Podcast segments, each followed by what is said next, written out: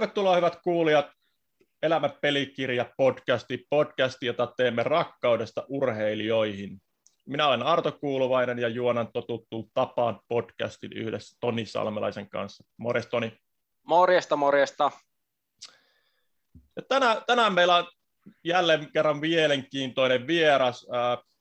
nyt varmasti Toni sulle vähän läheisempi kuin mulle, mulle mutta toki meilläkin tiet on tämän päivän vieraan kanssa, kanssa muutaman kerran vuosien varrella kohdanneet, kohdanneet mutta tota, haluatko, haluatko alustaa, että ketä meillä on tänään saatu, saatu mukaan? No voi mä alustaa. Tota, joo, eli vieraana on rakas veljeni Salmelaisen Tobias. Ja, ja tota, tämä on tietenkin äh, huikea, että Tobias pääsee ja halusi tulla tota, kertomaan. Mä uskon, että siellä on aika mielenkiintoisia juttuja. Tota, tiedän tietenkin itse aika läheltä ja on päässyt siitä, niin kuin läheltä näkee ja kokee, mutta mahtavaa, kun Topias haluaa myös jakaa isommalle yleisölle. Yes. Tervetuloa mukaan Topias Salmelainen. Kiitoksia. Mutta tota, lähdetäänkö liikkeelle siitä, mitä on lähdetty ka- kaikkien kanssa, että tota, mistä, mistä sun, sun lätkäpelit tai ura lähti? Me ollaan tässä meidän uskolliset kuulijat jo aikaisemmissa episodeissa varmaan saanut vähän maistiaisia siitä teidän, teidän suvun, suvun tota, hokigeenistä, mutta kerro, kerro omiin sanoin, että miten se tuli jääkiekkoille. Siinä pitää mennä oikeastaan mennä aika pitkään. Mä aloitin Fudiksen itse asiassa aiemmin ja, ja tota, varmaan siihen, että jääkiekko alkoi vähän myöhemmin, niin vaikutti. Kun mä olin viisi, me muutettiin Saksaa. Saksaa ja siellä sitten taas Fudis oli aika, aika iso laji ja, ja tota, pelasin sitä ja jääkiekko ei tullut aloitettua siinä, siinä aikana, niin taisin liittyä EPSiin, silloin mä olin vähän, taisin just täyttää kahdeksan. Et mulla alkoi aika myöhään itsessään jääkiekko peluu ja, ja tota, pudis tietenkin jatkui siinä rinnalla, rinnalla kun Suomeen muutettiin. Ja, ja tota, mutta siinä kahdeksanvuotiaana Espoon palloseuraa mukaan ja, ja siitä se lähti. Yes. Miten tota, veljekset, kun käsittääkseni te, onko teitä kolme, kolme veljestä, tota, Salmelainen, Brotersa ja niin tota, onko teillä kaikilla ollut, ollut onko teillä tota, isoveljellä ollut myös lätkä mukana jossain vaiheessa? No, meillä on tietenkin kymmenen vuotta ikäeroa Tuomaksenkaan, niin en muista ihan häne, hänestä ihan alkunuoruutta, mutta tota, Tuomaksella oli sitten taas Amerikan Jenkki Fudis, oli, oli tota, hänellä sen ajan, kun mä muistan. Ja, ja tota, sen muistaa, että hän oli myös erittäin nopea juokseen. Et, tota, oli, oli, oli tosi, se on yksi semmoinen muisto, mikä Saksasta on jäänyt, kun se juosi, taisi juosta Toninkaa kilpaa, kilpaa kerran koulupihalla. En nyt muista, kumpi voitti, voitti mutta tota, kovaa ne meni. Mä en muista sitä, mutta Tuomaksella oli, mä muistan, erotuomarin paita himassa ja, ja tota, sitten yhden isomman loukkaantumisen myötä siirtyikin Jenkkifudiksesta niin kuin pelaajasta niin kuin erotuomaripuolelle ja menestyi siinä tosi hyvin. Pääsi aina isoihin maaotteluihin saakka ja, ja tota, sitten se jäi, ei ole, ei ole vuosia viheltänyt, mutta äh, oli, oli sellainen tekemisissä niin kuin urheilun parissa miten kova kilpailuasetelma teillä niin veljeksillä oli, oli lapsena, koska tiedän, niin kuin, että esimerkiksi omalla kohdalla se oli, se oli aika, aika timantsen kova aina välillä. välillä. Mun veli on kolme vuotta nuorempi. nuorempi niin tota, miten teidän perheessä? No, kyllähän, tota, kyllähän se oli aika kova. Et sanotaan, että jos meillä Tonikaan neljä vuotta ikäeroa, niin, niin tota, ehkä kovimmat kumminkin – mä olin urheilullisesti niin paljon jäljessä, jäljessä fyysisesti ja, ja tota, kaikki puolin, niin ehkä ne kovimmat väännöt saatiin Nintendosta ja pleikkareista ja kyllä, se, kyllä mulla on semmoinen muisti, että siis meillähän ei lopetettu pelaamista ennen kuin Toni sen voitti, sen viimeisen peli. Että kyllä se, kyllä se sanotaan, että vanhempi veli kyllä osasi provosoida, provosoida oikein. Kyllä mä muistan sellainen, että kyllä me mentiin varmaan Toninkaan ihan siihen, että mä täytin 18 niin ehkä meidän välit lähentyi lähenty sen jälkeen vasta. Et, et se on kuitenkin neljä vuotta haastava, haastava ikäero ja, ja tota, jossain vaiheessa mä olin se pikku nulikka, mikä halusi aina kaikkiin peleihin mukaan, ja kun ei ollut tarpeeksi hyvä, niin ei päästetty. Et, et, tota, oma elämänkoulu käyty jo siinä vaiheessa läpi, että tota, joutui hyväksyä niitä ei sanoi, ei sanoi, ei päästä mukaan käsittelemään niitä pettymyksiä silloin, mutta et 18 vuoden se lukiossa, kun oli Jenkeissä ja noin, niin sen jälkeen niin, niin tota, meillä alkoi lähentyä kyllä sitten Toninkaan, Toninkaan tota meidän, meidän välit. Mutta kyllä, se, kyllä Broidi oli aika kova, aika kylmä sellainen mun nuoruudessa mulle. Että, tota.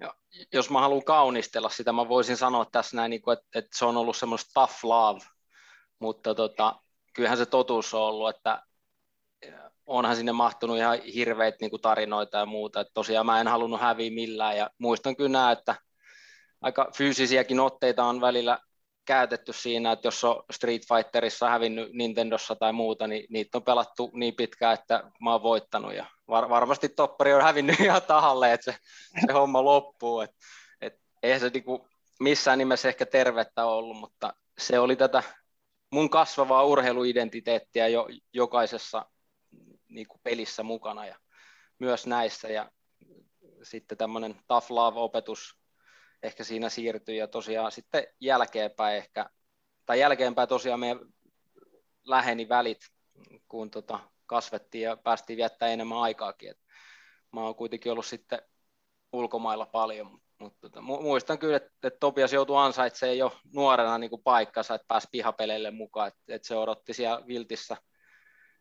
viltissä ja, ja tota, kaikilla oli samat säännöt. Jos ei riittänyt, niin sitten ei riittänyt. Itse, itse asiassa mä löysin paikkani kyllä sitten pihapeleihin. Kukaan ei halunnut olla maalissa, niin mä, se, se, on se, miksi musta tuli jääkiekoski alkuun maalivahti. Mä olin aika puolitoista vuotta maalivahti ennen kuin sitten mä valmentajat laittoi pelaa, kun mä olin luist, luist, tai kamat päällä nopea jätkä jäällä, jäällä tota, niin sitten musta tuli pelaaja, mutta pihapeleissä niin maaliin mut laitettiin ja yksi semmoinen muisto Saksasta, kun oli Stefan Roomi ja lapsuuden ystäviä sieltä Tonin pelikaveri Saksasta ja Toni, niin sanotaan, että eka tuli panda ja sitten tuli toinen, toinen musta silmä. Ja, tuota, Sorry, muistan, mä menin, ensimmä, mä menin ensimmäisen kerran jälkeen sisälle ja hirveän valitus ja itku, itku tota vanhemmille, että ne veti mua päähän ja faija sanoi, että nyt on toinen silmä. Sitten mentiin takaisin, sitten mä tulin se toisen jälkeen ja sitä äiti sanoi, että eiköhän riitä. Miten, tota, Mä muistan tuli, kyseisen tilanteen, joo. Tuliko teidän pihapeleistä muita, muita ammattiurheilijoita? Monesti kyllä kaveriporukat, niin kuin ainakin tuolla Kuopiossa, niin sitten tavallaan ruokkii toisia, toisiaan. On, on aina Suomen mestareit saakka. Järvisen Turo oli siellä peleillä messissä. Ja, tota, Hokkaa Jose. Ah, niin, ja Hokkaa Jussi oli na- naapuri siinä. Me pelattiin Josen kanssa monta vuotta junnuvuosin kimpassa ja siellä oli kovat väännät. Ja tota, niin kuin Toppari sanoi, niin maalivahin kautta eteni ansaitsi natsansa niin kuin silloin, mutta niin kuin sanoin, että ei se nyt ihan tervettä ole ollut, että tota, ehkä ää, aika, aika kova koulu näin jälkeenpäin kun miettii, mutta Tobias voi, voi sen kertoa ehkä paremmin, miltä, miltä se on tuntunut. On se, siis edelleenkin, niin kyllähän se oli kovaa ja tolle, mutta jälkeenpäin kun sitä muistelee, niin ei, ei, ei siitä sellainen haavoja, haavoja tai semmoista ole jäänyt, että sitten taas, että et ehkä, ehkä se taas opetti, opetti itteeni kanssa tulevaa, tulevaa ja kun sitten taas toiminut urheilijaveljesten kanssa jatkossakin agentiroissa noissa, niin pystynyt ehkä sinne tuomaan vähän siitä, että tota, se, se tuki, tuki vanhemmalta sille nuoremmalle voi olla ihan positiivinenkin asia että jossain kohti, kun se tulee ja, ja sitten, että se tulee jossain vaiheessa, että sanotaan, että se toinen on 18, toinen 14, niin onhan se haastava, haastava se ikäero siinä vaiheessa. Kyllä. Mitä tota, jos mennään takaisin toppari uraa, uraa vähän pidemmälle, niin säkin kuitenkin pelasit kohtalaisen pitkä ammattiuraan, niin mitä sä jälkikäteen jos mietit, niin mitkä oli huippuhetkiä sun lätkäuralla? No, tietenkin, no niitä on muutamia. Tietenkin ensimmäinen liigapeli liigapeliä IFK-paidassa ja tietenkin Broidikaan samassa jengissä. En, en ikinä ajatellut silloin, että se tulisi tapahtua. Toni oli aina kaikki maajoukkueet ja kaikki käynyt läpi ja käynyt jo Pohjois-Amerikassa, että vähän semmoinen tuuri, tuuri kävi siinä, että, että, että tota, itsellä oli tosi hyvä ajunnukausi alla ja sai liiga, liiga diili tryoutin kautta sitten ja, ja saman aikaan Toni tuli takaisin sitten taas Pohjois-Amerikasta, niin kyllä se on semmoinen, mikä muistuu aina, aina se ensimmäinen liigapeli ja taisi olla Hartwall Arena halli, halli silloin ja, ja, tota, ja sitten tietenkin eka peli Nordiksella aina, aina muistaa sen itsessään se, pantiin pelaavia pakkina siihen peliin. niin senkin takia se ei unohdu, unohdu tota, kun Kuitusen Samu oli sanonut Seddenille, että joo joo, että se pystyy kyllä pelaamaan pakkinakin, ja mä luulin, että se oli joku vitsi siinä kokoopanossa. Mä, mä pakkina, viime kädessä kun pari tappelua oli tullut, niin mä olin ylivoimallakin pakkina siellä. Muista aina sen, kun saa se kiekko siihen ja pitäisi lämätä ja vedä pölyt ja kuuluu se Nordex. Oh. niin tota, Tomma muista. Ja sitten onhan siinä tietenkin Joensuun mestaruus ja, ja Tanskan mestaruus. Ja ehkä se Tanska vielä oli, oli sellainen ihan huippukokemus siihen, että vajaa jo Saksasta kattoi ja Broidi tuli Genevestä. että tota, päästiin juhliin sitten se ilta, ilta tota, Toni ja, Toni ja Fajan kanssa. Et, et, tota, se, oli, se oli hieno, mutta kyllä, kyllä noin muistuu sellainen päällimmäisen. Täytyy tuohon pakkihommaan vielä muistuttaa sellainen, että mä muistan, kun Sheddeni kysyi, kun meillä oli pulaa, niin mä sanoin, että, että, että Tobias pystyy hyvin pelaamaan pakkiin, ja tota, se ehkä tuli vähän yllätyksenä teikäläiselle niin kuin siihen alkuun, että tota, suoraan YVllekin sitten, mä sanoin, että sinne vaan messi, ja tota, sä taisit mulle mainitakin siitä vähän, että ei saatana, että, että en olisi nyt ihan heti halunnut pakkina Nordikselle mennä siihen, siihen niin, mutta tota. Mutta mut sehän olisi voinut sanoa, että topparilla on myös veskaritausta, että, että se, se olisi ollut vielä kovempi debyytti.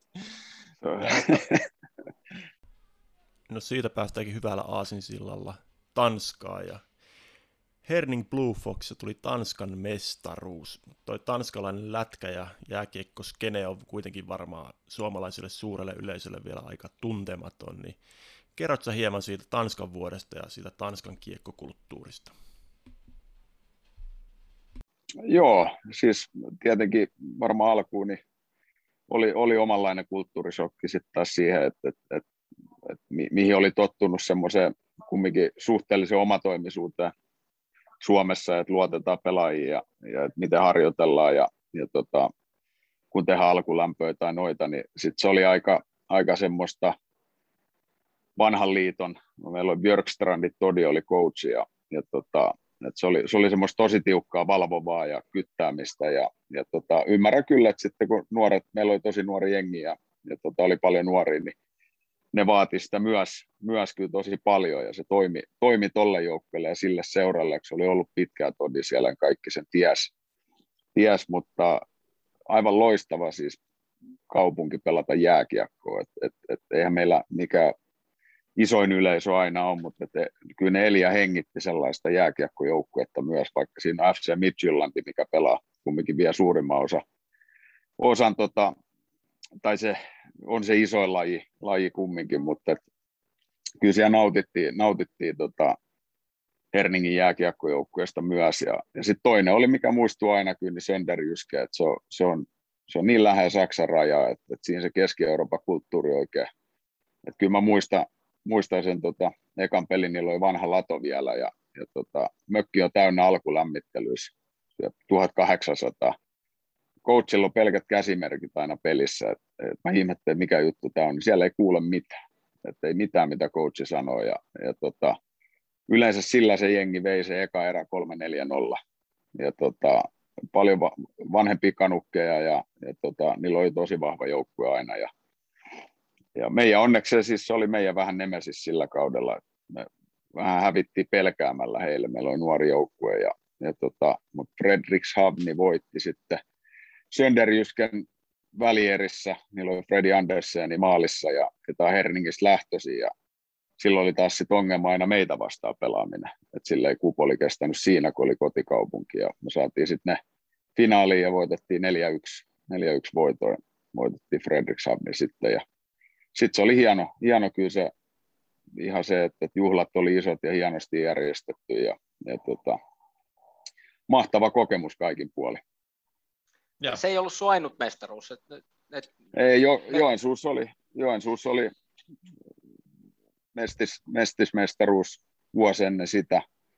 Ja sitten no Jenkeissä voitettiin, Jenkeissä voitettiin lukiossa tota, mestaruus, mikä oli sinänsä sellainen hieno kausi, että me hävittiin yksi peli, yksi peli sillä kaudella. Ja, ja tota, se oli just se päivä, kun Jonathan Quick oli ottaa SAT-kokeita, että me kakkosmokke pelasi sen pelin, hävitti sarjan huonoimmalle jengille, mutta tota, mut siinä oli, se oli hieno kokemus se joukkue. Siitä itse asiassa tuli tosi kyllä paljon ammattipelaajia ja huippupelaajia siitäkin, lukiojoukkueesta.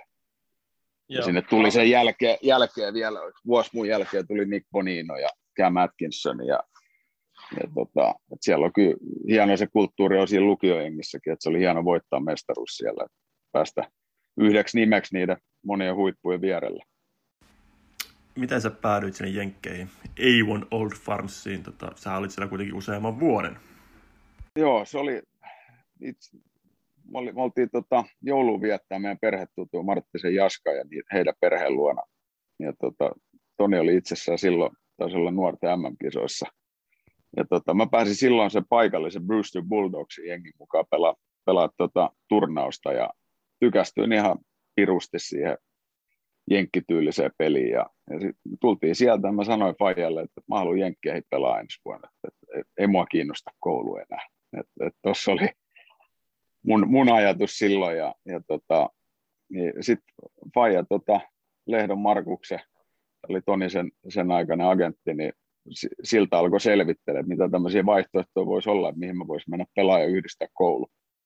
Ja sitten tuli, Eiveni tuli siihen, ei tarvinnut kahta kertaa miettiä, että sinne saman tien vaan. Ja, ja tota, ihan aivan mahtava kokemus siis. Ihan siihen, että, että ihmis, ihmisenä mitä siinä kasvoi ja, ja se, että se verkosto edelleen ja ne ihmiset, ketä mulla on edelleen mun elämässä sieltä sen kouluajalta. Ja poikakoulu, niin se on aika ihan kuin eläisi sitä arkea koko ajan jääkiekkojoukkueen kanssa, että et, tota, et se ryhmädynamiikka siellä ja sen, mitä, että et, se tiimihenkisyys siinä koulussa ja kaikkea, niin, niin tota, ihan mielettömän hienoa. Ja sitten se sopii siihen, että miten mä opin koulussa. Et pienet luokat ja, ja tota, tutut opettajat ja, ja tota, pääsi pelaamaan eri lajeja. Eli mä pelasin fudista ja kiekkoa aina. Sitten vaihteli toi spring sportti, että eka, ekana vuonna lacrossea, kun ei pysty Suomessa sitä pelaamaan. Sitten tokana vuonna baseballia, kun ei ollut Suomessa sitä. Ja sitten viimeisen vuotena juoksi yleisurheilua Eli juoksi satasta ja kahtasta, hyppäsi pituutta. Ker- kerro sun ajat nyt tähän näin. Oli ihan ko- kovaa rekordia kuitenkin, mitä sä juoksit. Joo, siis mulla oli, satane oli 11.19 ja sitten 200 oli 2286. Pituus oli 70. Ihan okei. Okay. Ja eikö sut valittu niin kuin, tota, tai minkä valinnan sä sait? Uh, onko se viimeisen vuoden jälkeen? Sait kapteenina myös, eikö vaan? Joo, joo, siis se oli, siellä palkitaan aina semmoinen vuoden urheilija oli koulussa, niin se, sen mä sain silloin, mikä, mikä oli se, mitä mä halusinkin ja tavoittelin. Ja se yleensä vaatii sen, että on kolmes joukkueessa, niin mä olin Fudiksessa kapteeni, Kiekos kapteeni ja sitten mä olin vielä track and fieldis kapteenina, niin se oli aika vaikuttava tekijä siihen. Sitten Pudiksessa tuli MVP sillä kaudella. Sitten oli semmoinen esimerkillisyyspalkinto oli Kiakossa, oli Gallery of the Gods. Et, et se on semmoinen, että tiesin, että vaatii kolme varsiti lajia ja, ja sitten taas äiti entinen pikajuoksija, niin halusin myös sen, että kokeilee se yleisurheilu, se ihan hirveästi sitä toivo silloin. Ja, ja tota, sä olit, oliko se New Englandin finaalissa, niin, niin siinä ei paljon muita valkoihosia ollut siinä finaali. Ei ollut, ei ollut siinä. Että, tota, ja silloin kun juoksi 11-19, voittaja juoksi 10-7. Mä olin kuudes siinä erässä. Ja tota, se 200 metrin, siinä mä menin New Englandin finaaliin. Se oli haastava just se, että 200, kun kaikki ketä sitä on juossut, ja varsinkin jos puhutaan nyt, että mä reenasin sitä kolme kuukautta, niin siinä on aika loppu, kun sä juokset se kerran, että ihan hauikset kaikki siis, että siinä tarvii kaikki kehon lihaksi, että siinäkin oppii, että kuinka paljon tarvii yläkroppaa. Ja mulle sopii, että mun pitäisi olla ulkoradaa juosta, mulla ei ollut tarpeeksi vahvat jalat siihen kaarteeseen, niin mä juoksin silloin se parhaimman ajan New Englandin siinä alkuerässä ja sitten siitä on tunti palautusta ja pitäisi juosta uudestaan, että se toinen aika oli 23.02. Mä olin New Englandin vitonen siinä vuonna. Ja se oli mielenkiintoista. Mä löysin netistä vanhoja tuloksia noita, niin mulla oli kouluennätys 200 ajalla niin vuoteen 2019 voimassa, eli vi, 15 vuotta. Kova. Yeah. Sitten sä oot ma- mahtava tota, ollut aina verkostoituu, niin voiko se kertoa hieman Don Vitosta, muutama sana ketä tapasit siellä, tota, että minkälainen persona, ei tarvi nimeä se enempää. Mutta... No siis Don Vito, voidaan puhua, että mun ensimmäisen vuoden tota, huonekaveri isä, isä tota, tietenkin italiano, italiano perheestä ja, ja noin. Ja, ja tota, mit, mites, no jos lyhyesti kuvailee, niin sanotaan, että pienet läpsyt poskelle ja pienet pusut siihen, niin siinä on Don Vito. Et, et, tota, et edelleenkin läheinen, läheinen mulle ja oli vähän niin kuin isähahmo silloin. Mä olin, että tota, oli paljon heidän perheen luona ja, ja tota, oli myös bestmani, bestmanina tota, kaveri häissä kolmisen, ei neljä, viisi vuotta sitten. Viisi vuotta sitten, kun hän meni naimisiin. Ne oli vähän isommat häät, neljä puolisataa vierasta. Kyllä siinä oli Suomi-pojalla vähän silmät auki, kun siellä oli jääveistäjät paikalla ja kaiken näköisiä tota, kaiken näköistä sankaria löytyi. Yes. No mites Topias, sun ura kuitenkin loppu suht nuorena ja sulla taisi olla paljon loukkaantumisia siinä, siinä sit, tota, niin kerrot sä omin sanoit, miten se uran päättyminen sulla meni? Joo, se sanotaan, että ehkä itsessään suhteellisen helppo päätös oli, että mä tein jo silloin nuorapa, mun leikattiin selkä kahteen kertaa parikymppisenä, ja tota, se oli tosi pitkä, tosi pitkä prosessi, se toipuminen siitä, kaksi-kolme vuotta meni ennen kuin pystyi jollain tavalla pelaamaan rennosti. Ja silloin mä tein jo päätöksen, että jos selkä menee uusiksi, niin sitten sit, sit loppuu, loppuu tota kiekko. Ja, ja tota, selkä kesti, kesti ihan viimeiseen kauteen asti, Espoon kauteen asti. Oli silloin neljä kuukautta sivussa siitä ja, ja tota, tiesin, että kauden jälkeen mun menee lonkkaleikkaukseen, mikä löydettiin sen kauden aikana myös.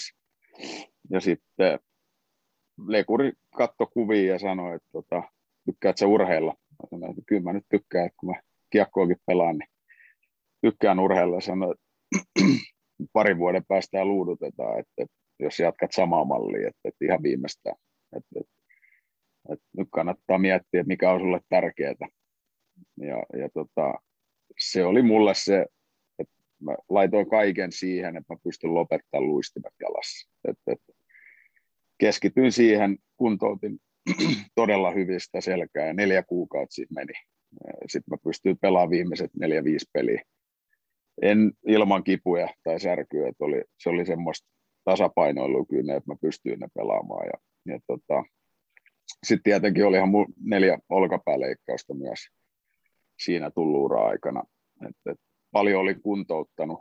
Itse asiassa se, kun mä mietin, että mä nousin liigaan ensimmäistä kertaa, niin ekan kolmen vuoden aikana vammat yhteen laskettuna, niin mä kuntoutin yhteensä 22 kuukautta kroppaa. Ja parhaimmassa kehittyvässä iässä se ei ollut, ei ollut parasta. Ja sitten taas kun en, en voi kutsua itseäni huippuurheilijaksi uran alkupuolella varsinkaan. Et, et mä löysin Joensuun kauden jälkeen oman tasapainon siihen, mitä ammattiurheilu on se ei ole se, että paljon sä tienaat, vaan se, mitä sä teet. Mitä sä teet arjessa, mitä sä elät sun elämää. Kuinka sitoutunut sä oot siihen. Ja mulla oli tosi se, että mä haluan takas liigaa. Et, et mä menetin sen paikan, koska mä olin laiska. Mä en ollut hyvä urheilija. Mä olin lahjakas urheilija, mutta en ollut hyvä urheilija. En ollut ammattiurheilija.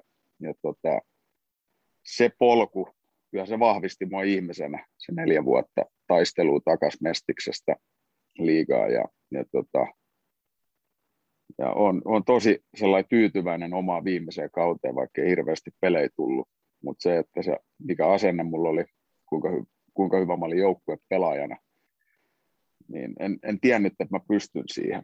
En tiennyt, että mä pystyn omaksumaan sen nelosketjun roolin niin monen vuoden jälkeen ja sen, ettei pelaa. Ja, ja tota, mä, mä pidin kiinni siitä, että mä nautin, että, että mä muistan nauttia siitä ja, ja siitä mä pidin kiinni. Ja, ja se jätti semmoisen tosi hyvän fiiliksen, fiiliksen tietenkin urasta ja, ja, tota, ja sitten mä kävin työhaastattelussa itse asiassa sinä vuonna jo tammikuussa, niin mä tiesin, mihin, että mun duunit alkaa heti kun loppureissu ohi ja, ja tota, meni siitä töihin ja siitä alkoi ja sitten tuli tasapainoksi vielä B-junnuihin kakkosvalmentajaksi, kakkosvalmentajaksi Espooseen ja, ja tota, siitä mä lähdin niin sanotusti tielle tuntemattomalle ja, ja tota, sitä prosessia on tässä käyty läpi, läpi ja käydään edelleen ja ehkä sanotaan, että ei ole kauaa siitä, sanotaan, että ehkä viimeisen vuoden aikana mä olen löytänyt vasta sen, että, että mä voin sanoa omasta urastani, että mä olen hyvin ylpeä siitä. Mä, mä, mä olen pelannut aika hemmetin hyvä ura, koska mä ymmärrän entistä enemmän nyt, että kuinka vaikea se on pelaa edes peliikää liigassa. Ja sen, että niitä saa yli sata, niin mä olen ylpeä jokaisesta pelistä.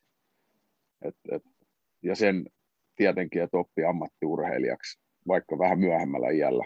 Mä reenasin tosi hyvin kesät, 25 eteenpäin iältä. Kyllä. Tai tuntuu, että aika monen muunkin urheilijan kohdalla toi, toi sama ilmiö on toistunut, mitä tässä on jututettu, eli ehkä oppii arvostamaan saavutuksia vasta pienen viiveen jälkeen. jälkeen. Mi- tota, miten, mä, niin. mä, mä, Arto tartun tuohon, miten sitten, tota, sä tiesit, että sä halusit urheilun parissa olla, ja työskentely, se oli yksi juttu, mä muistan, muistan kun sä puhuit siitä, mutta äh, siinä tapahtuu kaiken näköistä muutosta, ja, ja vaikutti, oli loukkaantumisia ja myös, myös siviilielämässä. Pystyisitkö kertoa siitä vähän? Joo, mä, mä, tota, no joo, mä hyppäsin silloin suoraan työelämään ja, ja tota, my, myyntityöhön niin se sijoituspuolelle. Mä oon kiinnostanut aina sijoitusmaailma ja, ja varmaan tullut paljon veljen kautta siitä, että se on siitä puhunut ja kiinnostanut business. Mutta urheilu on, se on intohimo ollut semmoinen se on muistan, kun tota, Lehdon Markus kysyi 15-vuotiaana silloin, kun mä olin Eivenissä, että mitä sä haluat olla isona. Mä sanoin, että musta tulee pelaaja-agentti. Ja tota, no, sitten siinä kun työt lähti rullaan ja, ja tota, mä laitoin niin paljon energiaa siihen valmentamiseen, mä löysin niin siitä, niistä pystyi auttamaan niitä yksilöitä ja mä pääsin niiden kanssa siihen tietylle tasolle, mikä opetti mua ihmisenä eniten Mä en, mä en oppinut urani aikana itsestäni niin paljon kuin se vuosi opetti B-junnojen kakkosvalmentajana. Ja, ja tota, mutta se ajoi mut myös siihen, että, että mentiin aika lähelle burnouttia ekaa kertaa silloin. Et koska mä olin töissä toimistolla ja siitä suoraan hallille viikonloput pelimatkoilla. Et mä, en, mä en ikinä oikein pysähtynyt. Eihän mä ottanut lomaa edes pelikauden jälkeen, kun se viisi päivää Las Palmasis joukkueen kanssa ja kaikki, ketä on pelannut, niin se, sitä ei voi lomaksi kutsua. Et, tota, se vaatii toisen viikon palautumista. Niin silloin tota, mä seurustelin, mulla oli pitkäaikainen suhde meneillään silloin, oltiin, oltiin kihloissa ja mä en edes hänelle kertonut, että mä lopetin mun duunit. Ja tota, sitten mä olin himassa ja kävin valmentamassa ja se antoi mulle energiaa ihan hirveästi hirveästi. Ja tota, päätin sitten, että mä annan itselleni vuoden aikaa etsiä täyspäiväisen työn urheiluparista. Mä pystyn siihen, mulla on säästöjä. Et, et, mä annan vuoden. Jos mä onnistun, niin sitten pitää keksiä, mitä mä haluan tehdä isona. Ja mä kävin lehden Markus tapaa ja, ja helpoiten se selittää. Mä loin heille tarpeen ja mä myin siihen itteni. Ja, ja tota, sitten sitä lähdettiin testaa ja kokeilemaan. Ja, ja tota, ja sitten loppuviimein siitä tuli semmoinen kolme ja puolen vuoden pätkä, mitä, mitä mentiin. Ja, ja kävi sen aikana urheilujohtamisen maisteritutkinnon ja, ja tota, toinen burnoutti. En muista milloin tämä nyt tarkalleen. Puhutaan varmaan elokuu 2016, aika lähellä. Joo. Oli äidi, äidi, äidi tota viimeinen risteily. Ja tässä oli tietenkin nämä äidin sairastumiset oli ja, ja tota, ja kolme kuukautta ennen tota oli ero tota, yli kymmenvuotisesta suhteesta. Ja sanotaan, että se viikko sen eron jälkeen on, on, on ollut semmoinen, minkä aina muistaa, se hiljaisuus. Et mä, mä en mennyt viikkoa töihin silloin agenttihommiin, mä otin ihan huiliin ja, ja tota, pelasin golfia ja vähän niin kuin keräsin itteeni ihan täysin. Ja oikeastaan siitä hetkestä ja siitä eteenpäin niin voidaan puhua vasta, että se oma identiteetin rakentaminen, että ketä mä oon ihmisenä ja ketä mä haluan olla, niin se lähti siitä. jos noit kokemuksia ei olisi, niin mä en tätä tämän päivästä työtä pystyisi tekemään. Mä olin hyvin semmoinen ihminen, että mä olin kiinni siinä, mitä, mitä muut ihmiset ajattelee, mitä muut puhuu. Mun pitäisi olla jotain mukamassa. Ja, ja, tota, ja semmoinen tarve näyttää ulospäin, että mä en ole semmoinen urheilija, ketä ei, ei tiedä, mitä haluaa tehdä urhe, urheiluuran jälkeen, koska se oli, se oli aika moni semmoinen tabu silloin, että aina puhuttiin, että no mitä sitten uran jälkeen. Ja tota, sisimmessä alitajusti se aina pelotti, mutta mä, mä oon suht kovapäinen ja itsepäinen monissa, monissa asioissa. Mä, mä en suostunut näyttää sitä, näyttää sitä, mikä ajoisit mut siihen, siihen tilanteeseen, että oltiin aika, tota, aika syvissä vesissä itse asiassa siellä risteilyllä. Ja sitten jäi koulusta tosi paljon jälkeen ja onneksi sain kiinni kaikki ja sain hoidettua, mutta siitä, siitä lähti se prosessi, että kuka mä haluan olla ja kuka mä oon. Et, et mitkä asiat on mulle tärkeitä ja, ja, tota, ja kyllä se on semmoista jatkuvaa kasvua edelleen ollut, mutta tota, nykyään ei, ei, ei tule sitä tilannetta mulle, että mennään tuohon pisteeseen. Nyt mä osaan puhua niistä asioista, mä osaan hakea apua. Ja apu ei ole sitä, että se on sitä, että pääsee keskustelemaan ihmisen kanssa, ketä sopii mulle, ketä pystyy saamaan mut oivaltaa ne asiat, että mitkä painaa, mitkä on ne asiat, minkä takia mä en nyt nuku. Ja tota, ja se, on, se on tosi virkistävä, koska se opettaa ihmisestä. Se opettaa mua käsittelee asioita ja, ja sen myötä niin pystyy nukkua paremmin, on vähän, vähän parempi olla, mutta tota, kyllä noi on varmaan se 2016 vuosi ollut aika määrittävä tekijä mulle. Et kolme vuotta mä menin aivan siis laput silmillä uran jälkeen, ihan täysin. Et, et, olisi kiva nähdä videolta jälkeenpäin se, että et, tota, mitä se oli. Et, et mä muistan, että kahteen puoleen vuoteen mä liikkuin, mä lopetin kaiken urheilun. Ja ah. tota, painoin melkein 90 kiloa normipaino on siellä 76, 77, tota, ja mä matkustin yli 120 päivää vuodessa ulkomailla agenttihommissa. Niin tota, se pysäytys tuli 2016. Tota, kysymys myös Tonylle. Ää, mitä mä oon jutellut futajien kanssa ja tietysti Timo Kaala nämä nimet lätkäpukukopeista, niin ainakin takavuosina tuntuu, että se, että, että missä niin kuin Toppari vähän viittasi, että ei juurikaan puhuta siitä, että mitä halutaan tehdä uran jälkeen. Ja siihen jopa liitetään semmoinen ikään kuin luovuttamisen mentaliteetti tavallaan, tavallaan jos kesken uraa rupeat, rupeat tuomaan tuommoisia teemoja esiin. Tai siis tämä on mun tulkinta. Onko me yhtään jäljellä? Mikä teidän kokemus on? Että onko teillä, on, meneekö se noin? Tai menikö se noin? Meni. Ainakin, ainakin omassa kokemuksessa. Ei siitä puhuta. Ja jos siitä puhuttiin, niin kyllähän se keskustelu oli aina hyvin lyhyttä koska ei siihen ollut kellään yleensä mitään sel- selkeät vastausta. Mutta kyllä sitten taas omankin peliura aikana alkoi näkee enemmän sitä, että opiskellaan. Mä kävin ammattikorkeata peliura aikana pari vuotta tradenomin linjaa. Ja tota, et kyllä sitä yhdistettiin ja pyrittiin yhdistämään, mutta et, et jos miettii liikakiekkoilua ja opiskelun yhdistämistä, niin kyllä meillä on vielä siinä tekemistä Suomessa siihen malliin, mitä varsinkin tänä päivänä digitalisaatio hyödyksi käyttää, niin me, meidän pitäisi olla huomattavasti edellä siinä tarjonnassa. Joo, to, ja, niin tuohon vielä se, että mikä itse katsoi sitä vierestä on 2000-luvun alussa, niin sehän oli ihan korulauseita, että vaikka liikakiekkoilijoita niin oikeasti rohkaistaisi opiskelua. Että se oli täytyy käytännössä mahdottomaksi siihen aikaan. Niin, no ei nyt ihan, mutta melkein. melkein. Joo, ja valmentajien puolelta niin ei missään nimessä niin kuin rohkaistu siihen sen suuntaan. Että et, et sieltä tuli enemmän se viesti sitten, että et valitse että joko koulu tai kiekko. Ja sitten kuitenkin sanotaan, niin kuin halutaan poliittisesti näyttää hyvälle ja sanotaan muuta juttu ulospäin, mutta kyllä se niin kuin sisäinen viesti oli hyvin selkeä, että ei se niin hyväksyttävää missään nimessä. Totta kai sitten sä pystyt niissä rajoissa siellä itse niin kuin rakentaa, mutta jos se kun siihen ei, ei tavallaan auteta tai niin kuin rohkaista, niin ei se ainakaan sitä helpommaksi tee. Ja se puhe oli niin kuin aika pinnallisella tasolla, että Sveitsissä se oli paljon parempaa ja se oli otettu huomioon huomattavasti enemmän siihen niin kuin rohkaistiin eri tavalla ja siellä niin kuin myös oli näitä mahdollisuuksia mennä työharjoitteluun ja moni sitä tekikin. Sitten taas Suomessa mä en kokenut, että missään vaiheessa se oli. Ja vaikkakin itse sitä tiedosti silloin, niin jo siinä, sitten kun se ura loppui, niin, niin koko aika miettii, että okei, että nyt mä aloitan niin kuin sen valmistautumisen. Ja mulla sitten loppui tietenkin 32-vuotiaana ja pahimpaan mahdollisempaan aikaan, että kaikki oli niin kuin auki.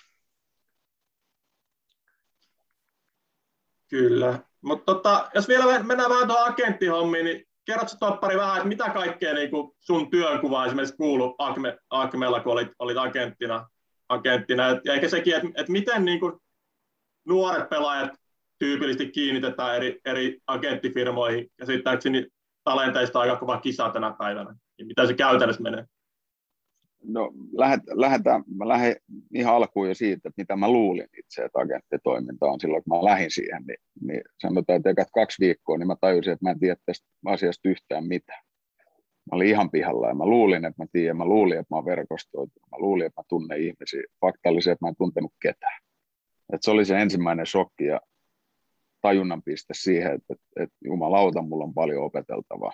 Ja se oli mulle parasta, mitä voi tapahtua. Ja tietenkin sitten, että mulla oli huippupomot, Lehdon Markus ja Niirasen Simo, keltä pääsi oppii. Ja oikeastaan ensimmäisen puoli vuotta niin mä istuin Niirasen työhuoneessa sohvalla ja kuuntelin, kun se puhuu puhelimeen.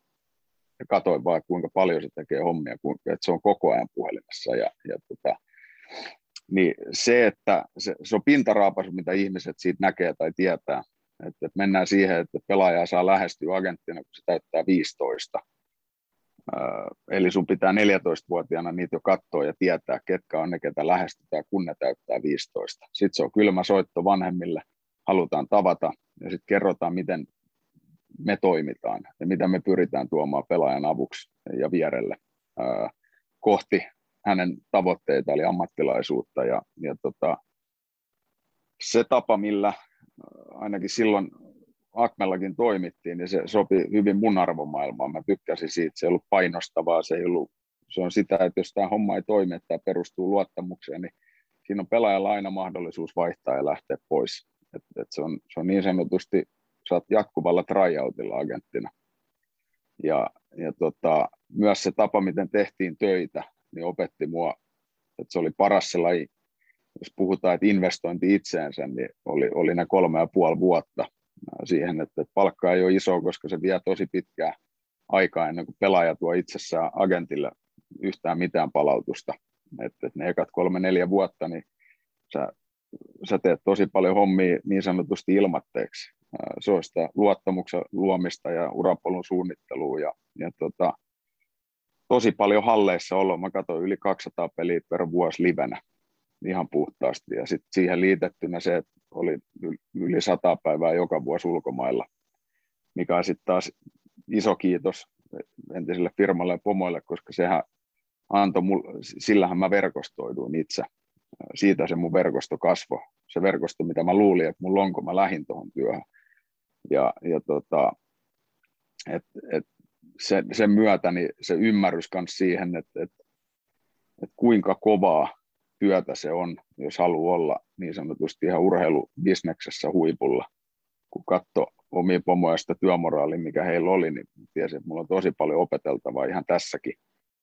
Mutta kyllähän se on, se on haastavaa ajatellen sitä, että jos mietitään NHL-puolta, sä yrität löytää tietenkin ne huiput, niin sulla on NHL-scoutit, mitkä tekee tosi kovaa duunia ja ne tarkkailee pelaajia meidän pitää löytää ne jätkät, kun on 14, heti kun ne täyttää 15. Sitten siinä tehdään se kaksi ja puoli vuotta, kolme vuotta melkein hommi ennen kuin tulee varaustilaisuus. Ja, ja, tota, ja sitten siitä vielä menee aikaa ennen kuin he, he tekevät edes välttämättä eka ammattilaissopimusta. Puhutaan, jos pelaaja menee yliopistoon tai menee Kanadan junnusarjaa tai niin, niin tota, se kolme-neljä vuotta, ekaa vuotta, niin kun rakentaa sitä omaa luottamussuhdet niihin omiin pelaajiin, niin, niin tota, ei se sellainen mitään talolle tuo agenttifirmalle. Ja, ja tota, kyllä se on, se on elämäntapa työ ihan täysin. Ja, ja kyllä mä, olin mä välillä aika loppu, siis rehellisesti sanottuna, koska mun vastuualueisiin kuulu suomalaiset, ketä menee yliopistoon auto NCAA-prosessin kanssa, mikä, mikä on aivan järkyttävä sillisalaatti. CHL-pelaajia, niin USHL, että et sun pitää päästä jenkkeihin ja sun pitää olla siellä paljon, jotta sä verkostoidut niihin ihmisiin, niihin valmentajiin siellä. Ja, ja tota, sitten tietenkin hoidin liikapelaajia, mestispelaajia ja kaikki nämä kakkossarjat Euroopasta, että se toimenkuva oli hyvin laaja. Ja, ja sinne kun lähtee luomaan sitä verkostoa ihan nollista, niin, niin tota, se oli aika, aika raakaa, raakaa mutta sitten mä olin tosi kyllä motivoitunut, että, että, että valmis tekemään kyllä tosi paljon duunia. Mä heittäisin tähän näin, että Markus Lehto ansaitsisi mun mielestä taustavaikuttaja palkinnon urheilukaalassa. Ja mä uskon, että aika moni allekirjoittaa tän näin. Minkä työn se on tehnyt suomalaisen jääkiekkoilun ja jääkiekkopelaajien eteen, monen Stanley Cup-voittajan eteen, niin on ihan käsittämätön. Niin kuin Toppari sanoi, että se on pintaraapasu, mitä ihmiset tietää. Miten, tota, miten lätkässä, eikö lätkässä kuitenkin pidä olla joku tämmöinen rekisteröinti, että sä toimii agenttina, koska Fudiksessahan sitä luovuttiin joku kymmenen vuotta sitten, ja se on niin kuin aivan saatana villilänsi nykyään, että siellä niin kuin on agentteja, jotka niin kuin on ihan puhtaasti rikollisia, rikollisia. Niin miten se lätkässä menee, menee tänä päivänä? On siis jo, melkein jokaisessa eri sarjassa on tällä hetkellä omat rekisteröinti. Et pitää Ruotsi olla rekisteröity Delhiin, Sveitsiin, Suomeen. Et, et, Tanskaan ei ollut ainakaan silloin, en, en tiedä mikä nyt on, tai Norjaan tai tonne, mutta kyllä näissä isommissa pääsarjoissa, niin kyllä ne pyrkii sitä, että et, et se on jollain tavalla pysyä aisoissa, mutta on Suomessakin agentit lisääntynyt huomattavasti siitä ajasta, kun itse siinä aloitti. Ja tota, aina kun tulee enemmän, niin, niin totta kai se kirjo on laaja, laaja mutta tota, et kyllä ne käy rekisteröintiprosessin läpi ja, ja tota, et, et kyllä sitä kontrolloidaan, mutta et kyllä se kirjo on laaja ja, ja sen, että et, et jos mennään vielä tämä, mitä nykypäivänä puhutaan yksilöiden kehittämistä kaikesta, että kuinka lähellä pitää koko ajan olla niitä urheilijoita auttaa ja, ja pyrkii saamaan he ymmärtää, mitä on epäonnistumiset ja mitä on onnistumiset ja mitä ne määrittää suojaa. Ja oikeasti kun päästään sille pinnalle, niin siis jääkiekko on eri, erinomainen työkalu opettaa ihmistä olemaan valmiimpi jääkiekon jälkeiseen aikaan. Et, et, et, et sellais, mä koen ja ajattelen sitä, että se on erinomainen työkalu saada opetettua niitä, niitä asioita, mitä ihminen tulee tarviimaan läpi elämän sillä saa sen luottamuksen, sillä saa sen henkilön kuuntelee ja ymmärtää ja tavoitteiden saavuttamiseen ja kaikkea, siis siihen, että miten, miten omaa potentiaalia pystyy raapi irti, mutta myös siihen, että, että, että kuka mä oon ihmisenä, siihen identiteettiin ja sen, sen tota ymmärtämiseen, niin, niin tota, se ymmärrys agenttina, niin ei sitä kaikilla tietenkään ole, ja sitten ei riitä resurssit myöskään palvella kaikki ihan ihan siitä läheltä. Että, että on paljon sitä, että, että se on vain sopimusten tekemistä ja joillekin pelaajille se sopii, mutta kyllä nykynuorille monille niin se on sitä, että katsotaan pelejä, annetaan palautetta, ollaan tukena siinä, mutta sitten taas pitää muistaa myös se, että agentti ei näe yhikään reenejä. Ja, ja siellä se isoin kehittyminen tapahtuu, joten pitäisi pystyä saamaan sitä keskustelua seuran agenttien välille paremmaksi siihen, että, että, että me ei voida päästää meidän urheilijoita vastuuta pakoon. että jos tulee joku vähän kovempi sana hallilla, niin ettei se ole aina valmentajan vika tai jonkun, jonkun muun vika. Että, että semmoista vastuun pakoilua, mikä on sitten taas sisäisen kommunikaatioasia, että, että, että mikä yleensä jokaisessa yrityksessä ja, ja tota, myös urheiluorganisaatiossa aina jatkuvan kehityksen alla, niin sisäinen kommunikaatio. Yes mennään sitten tota, semmoiseen seuraan kuin Helsingin IFK. Kertokaa nyt veljeksi molemmat, että mitä IFK teille merkitsee. Kumpi haluaa aloittaa? aloittaa? No, no siis, mä muistan, että olen kasvanut sen parissa, että, että oltiin Haakmani Masan naapureita Niken kanssa kasvanut pihapeleissä ja pelattu kiekkoa hallilla, hallilla kun tota, Masa oli kaukalossa ja Faija on vienyt sinne ja muistan ne tuoksut ja kun Nordikselle menee, niin onhan se niin kuin, se IFK-sydän on kasvanut sieltä ihan niin kuin juniorista saakka, siitä saakka, kun mä muistan, että Kalle Branderin kiekkokoulut ja muuta, mitä on nähnyt, niin kyllähän se on niin kuin valtava merkitys ja sydän sykkii niin kuin IFKlla.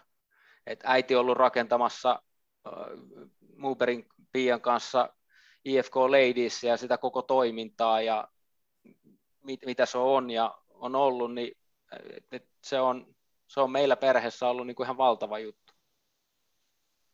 Ihan perit, peritty asia, mutta et, et kyllä mäkin olen kaksi-kolme-vuotiaasta asti ollut faija, faija sylissä A-katsomus katsoa pelejä ja muistan hyvin vielä, yksi semmoinen elämä muisto jäänyt, kun muistan, että kolme pakkia taisi olla hyökkäänä nelosketjussa, oli, taisi olla European Hockey Trophy tai jotain näitä pelejä, siis niitä vanha ja Eurooppa-pelejä. Saarisen Simo pelasi vasemmassa laidasta, oli Laakso se Tomppa taisi olla keskeltä, kun semmoinen kunnon telaketju pantiin pystyyn, niin se tuommoinenkin muisto on vaan jäänyt, jäänyt siinä, kun istuu, istuu sylissä. Ja, ja tota, mutta sitten pienestä asti kanssa, että et ollut IFK-kesäjuhlissa, kun Faija oli toiminnassa mukana aikoinaan joulujuhliin ja, ja tämmöisiä, niin se, se, on ollut aina osa perhettä ja se on ollut se perhe ää, meille kodin ulkopuolella ja, ja tota, se on ollut pienestä asti kiekkoa pelasi, niin aina tiesi, että mä tuun siirtyä IFKhan. Että et se vaan katsottiin, että se sitten oikea aika ihan kyytiä ja kaikkien puolesta, että se on mahdollista, mutta kyllä se oli mulle aina itsestään selvää, että mä tuun sinne menee pelaa. No, se kesäjuhlista on kyllä värikkäät tarinoita, että, mutta ei mennä siihen nyt. Tota, no mutta sitten sit Topiaksesta tuli IFK-urheilujohtaja. Varmaan suurelle yleisölle aika puskista, puskista mutta miten, miten se rekrytointiprosessi meni sun kohdalla? No se, siis silloin tuli yhteydenotto, yhteydenotto IFK-puolelta ja kysyttiin, kiinnostu, että et kiinnostaako lähteä prosessiin mukaan. Ja, ja tota, mä olin semmoisessa tilanteessa silloin agenttipuolella ja et, tota, et, et, ei ollut varma, että et, pääseekö siihen rooliin välttämättä Akmella, että mitä, mitä mä itse koin, että, että mä olisin valmis ja, ja tota, haluaisin siihen varmuutta. Ja, ja tota, sitten tämä tuli, niin mä sanoin, että ehdottomasti kiinnostaa. Ja ainoa tuommoinen pesti, mihin olisin Akmelta pois lähtenyt, niin oli tämä. Ja tota, Mutta sitten tietenkin ensimmäinen asia, mitä mä tein, niin oli kysyä Lehdon Markukselta ja Simolta niin lupaa lähteä siihen prosessiin. Että et antaako se, että siunaako ne sen, että mä lähden katsoa ja tavoittelee sitä. Et, et, ja tota, he sanoivat, että ehdottomasti. ehdottomasti. Ja sitten sit se oli pitkä prosessi, se oli yhdeksän viikkoa miltei, kahdeksan, yhdeksän viikkoa kesti. Ja, ja se oli tosi opettavainen itselle, myös itsestäni.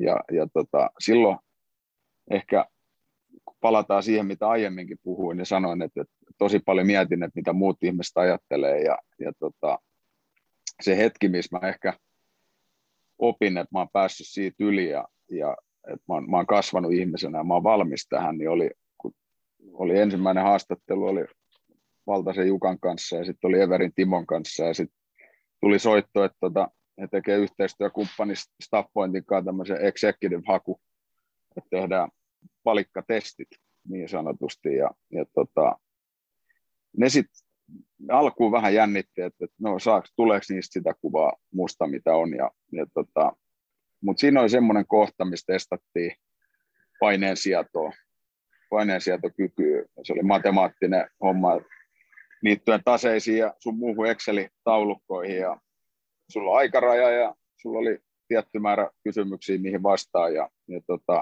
mä ollut tosi kova jännittäjä koetilanteessa aina nuoresta asti. Ja, ja tota, silloin kun itsessään se, mä sain tehty ehkä 13 niistä 18, mutta mä menin niitä tosi rauhassa läpi. Ja, ja tota, mä huomasin sen jälkeen, että mun syke ei ole noussut ollenkaan.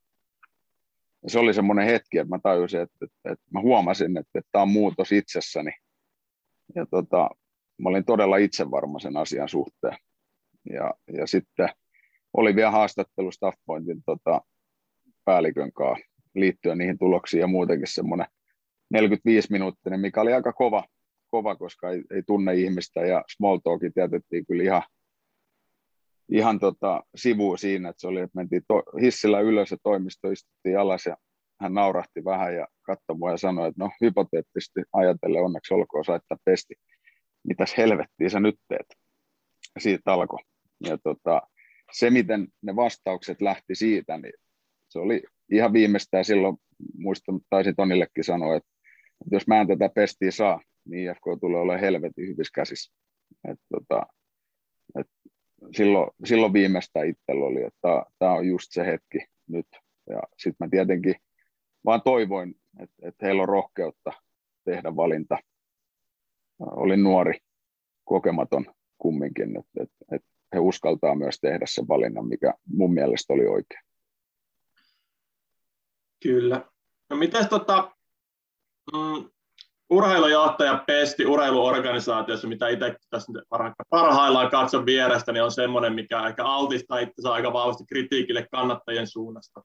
suunnasta. Niin miten sä koet niin paineet ja, ja tavallaan minkälainen, minkälainen tota, suhde sulla on IFK kannattajia, tuleeko sitä paljon painetta sulle, tai miten sä koet? No siis kyllähän sieltä painetta tulee tietenkin ja, ja palautetta tulee runsaasti ja, ja paljon ja kyllähän sitä tulee. Mä ehkä sanoin, että, että, että se on varmaan raskaampaa mun läheisille ihmisille kuin mulle. Mä, mä en koe siitä, että, että, että ehkä se kaikki tulee siitä, että on, on semmoinen tietty ymmärrys kumminkin, että, että mistä palaute tulee ja, ja että pitää kunnioittaa sitä, heillä on oikeus siihen palautteeseen, mutta pitää myös ymmärtää se, että heillä ei ole sitä tietoa käytössä, mitä mulla on, kun päätöksiä tehdään. Eli, eli se palaute, mitä tulee, niin se, on, se ei ole sillä tiedolla.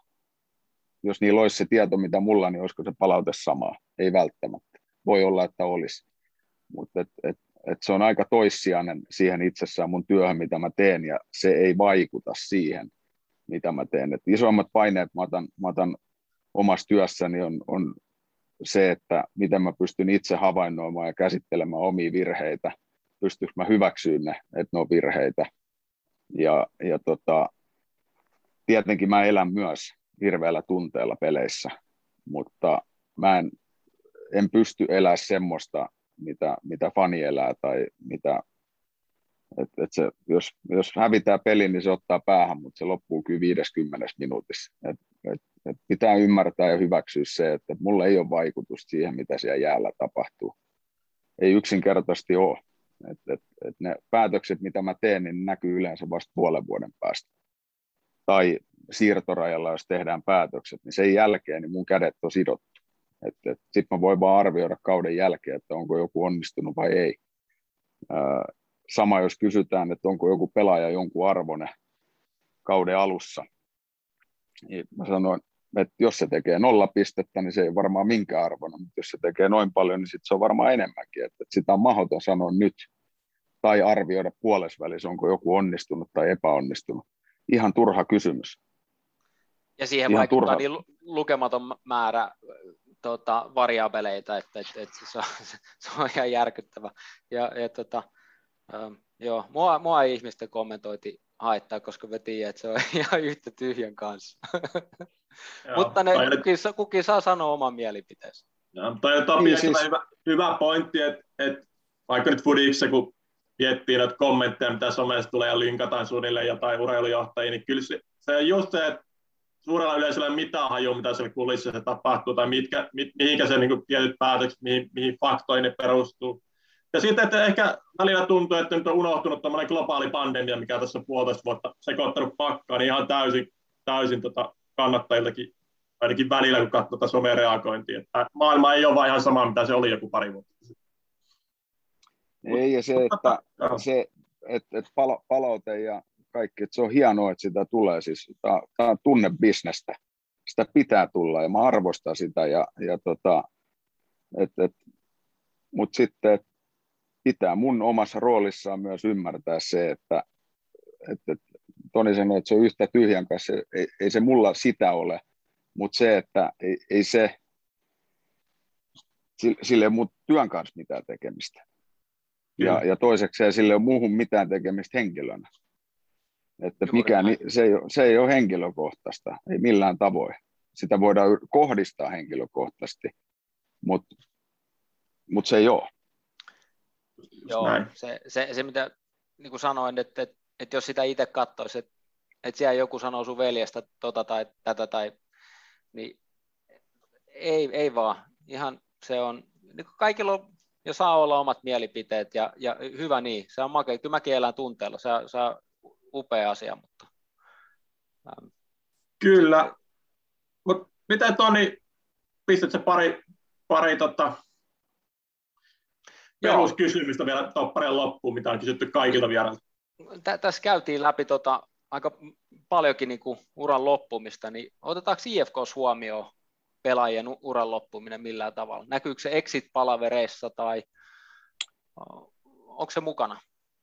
No siis tietenkin, jos mennään uran jälkeiseen aikaan, siihen urapolkuun, uran jälkeiseen, niin ei meillä ole, ei ole rakennetta siihen, ei huomioidaanko uran loputtamiset. Se on ehkä semmoinen, mikä on seura historiassa ollut aina ja, ja perinteissä, että pyritään siihen. Olen itse pyrkinyt muutamien kohdalla käymään sitä läpi ehkä vuosi kaksi ennen kuin ura loppuu. Ja, ja tietyllä tavalla, että, että IFK on hyvin laaja verkosto ja sen, että miten, miten siihen pystyisi integroimaan pelaajan, kun hän on menossa kohti uran loppuun. Ja, ja miten me pystyttäisiin sitä hyödyntämään.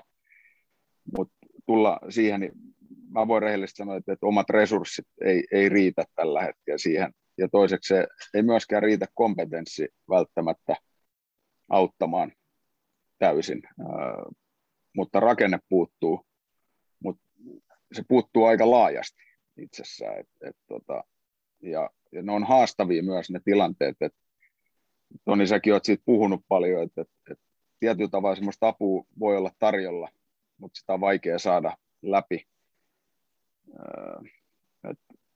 Tämä on haastava kysymys. Se on, et, et ymmär, ymmärrystä, ymmärrystä löytyy mun mielestäni meillä organisaatiossa tosi paljon siihen ja, ja tiedetään, että on semmoinen kohta, missä haluttaisiin olla apuna ja tukena ja, ja, tota, ja aikoinaan IFK on ollut Stappointin kanssa sitä, tota, mitä ne rakensi silloin. Joo, ja esimerkiksi silloin mä, mä, mä, mä, pääsin siihen, kun mun uran loppui, niin mä pääsin siihen staff pointiin, mutta tota, mä en ollut itse valmis niin kuin henkisesti tota, monista eri syistä niin kuin että mä en saanut irti sitä, mitä tarjottiin. Se oli huippu niin kuin kokemus, mutta se olisi ollut myöhäisemmässä vaiheessa parempi. Ja, ja tota, äh, mutta se on vaikea aihe. Lumpeen Jyrkin kai juteltiin siitä, että olisi exit-palavereissa esim. Niin kuin maininta on ikä 18 tai 35, niin olisi kysymyksiä tai yhtenä aihealueena, että hei, että et, onko se miettinyt, että mitä sitten, kun tämä homma loppuu että se integroitaisiin sinne, sinne niin ää, alumnitoiminnan kautta sitä käytiin niin kuin läpi. Ja minusta se, se oli niin kuin hyvän oloinen idea, mutta niin kuin vaikea, ja resurssit on tietenkin on, mitä on. Mutta tota... Moni, monilla on siis edelleen törmää siihen samaan. Tietyllä tavalla se, se on se urheilija, minä on niin vahva, että, että, että kyllä mä hoidan. Et, et, et semmoinen on se vähän niin kuin fiilis, mikä itselle tulee niissä tilanteissa, missä on itse ollut, niin kantautuu vähän se, että kyllä mä, kyllä mä, kyllä mä saan tämän hoidettua. Ja se on, toihan tulee hyvin vahvasti sieltä urheilija minästä. Ainakin minä, mulle semmoinen kuva välittyy. Ää, ei halua näyttää tiettyä heikkoutta myöskään tai semmoista, että mä en tietäisi. Ää, mutta tämä on no, nyt, se, nyt mennään mutu, omalla mututuntumalla tässä. Ur, urheilija minä, ego joka haluaa olla tai luulee olevansa jotain ja, ja tota, siinä mennään niin kuin syvällisiin juttuihin ja, ja tietenkin se, että ei, ei haluta nähdä niin kuin realiteettia eikä ehkä osata ja on, on vaikea nähdä ja miten päästään siihen niin kuin oikeasti niin kuin läpi, niin se on tosi vaikea asia. Ja että missä vaiheessa se on valmis ottaa sitä vastaan.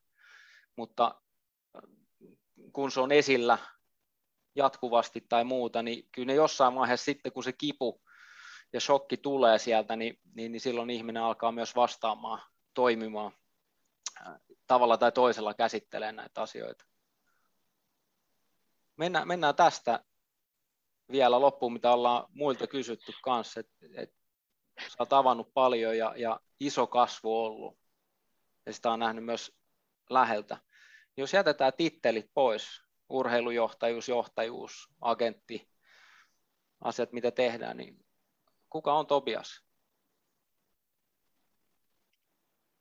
Tobias on epäitsekäs, herkkä, avoin henkilö. Loistavaa. Siinä on,